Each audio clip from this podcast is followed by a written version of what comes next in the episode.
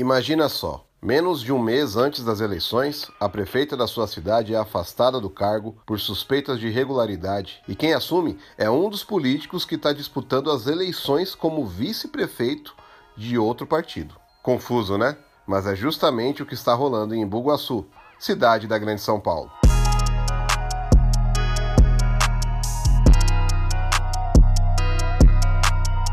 Oi, eu sou Paulo Talarico e estou em quarentena o podcast criado pela Agência Mural de Jornalismo das Periferias.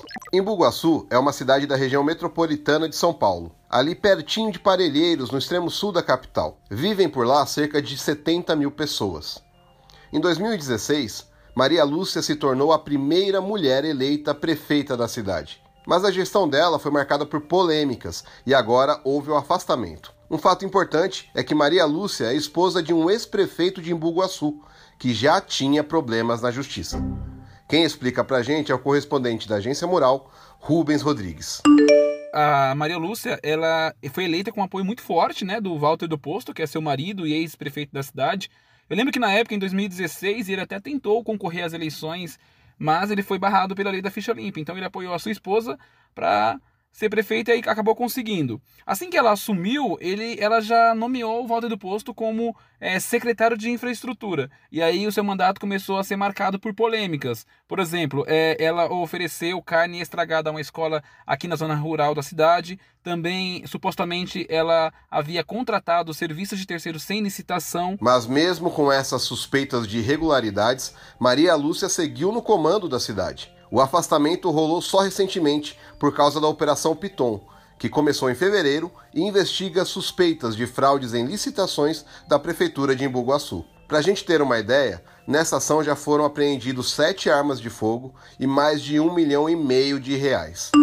E nos últimos dias, o Tribunal de Justiça de São Paulo de determinou que a Maria Lúcia fosse afastada da prefeitura enquanto é, fosse é, investigada. Ela está sendo investigada por improbidade administrativa e enriquecimento ilícito. Bom, como o Rubens comentou, Maria Lúcia ainda está sendo investigada e fica afastada do cargo por 45 dias. Em nota, a Prefeitura de Imbuguaçu disse que irá prestar esclarecimentos ao Poder Judiciário e que continua trabalhando para a população, obedecendo e confiando na Justiça. Mas a história não acaba por aí. Com a saída de Maria Lúcia, quem acabou virando prefeito interino da cidade foi o presidente da Câmara dos Vereadores, Clarides Leonardo dos Santos, do MDB, conhecido na cidade como Manezinho Corretor.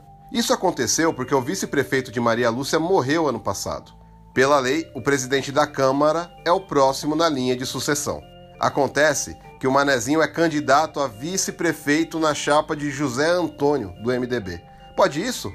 Na prática, um candidato a vice-prefeito acabou assumindo a prefeitura no meio da campanha. Na lei não há nenhum impeditivo para isso.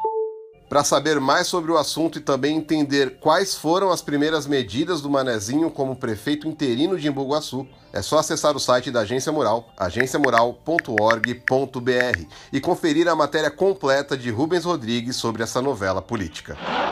Por aqui, a gente segue em quarentena, desejando que todo mundo vote com sabedoria. Este podcast contou com produção de Ana Beatriz Felício, edição de Wagner de Alencar e edição de áudio de Juliana Santana. O apoio é da Embaixada e Consulados dos Estados Unidos no Brasil. Por fim, lave sempre as suas mãos e se for sair, não esquece a máscara. A Covid ainda está por aí.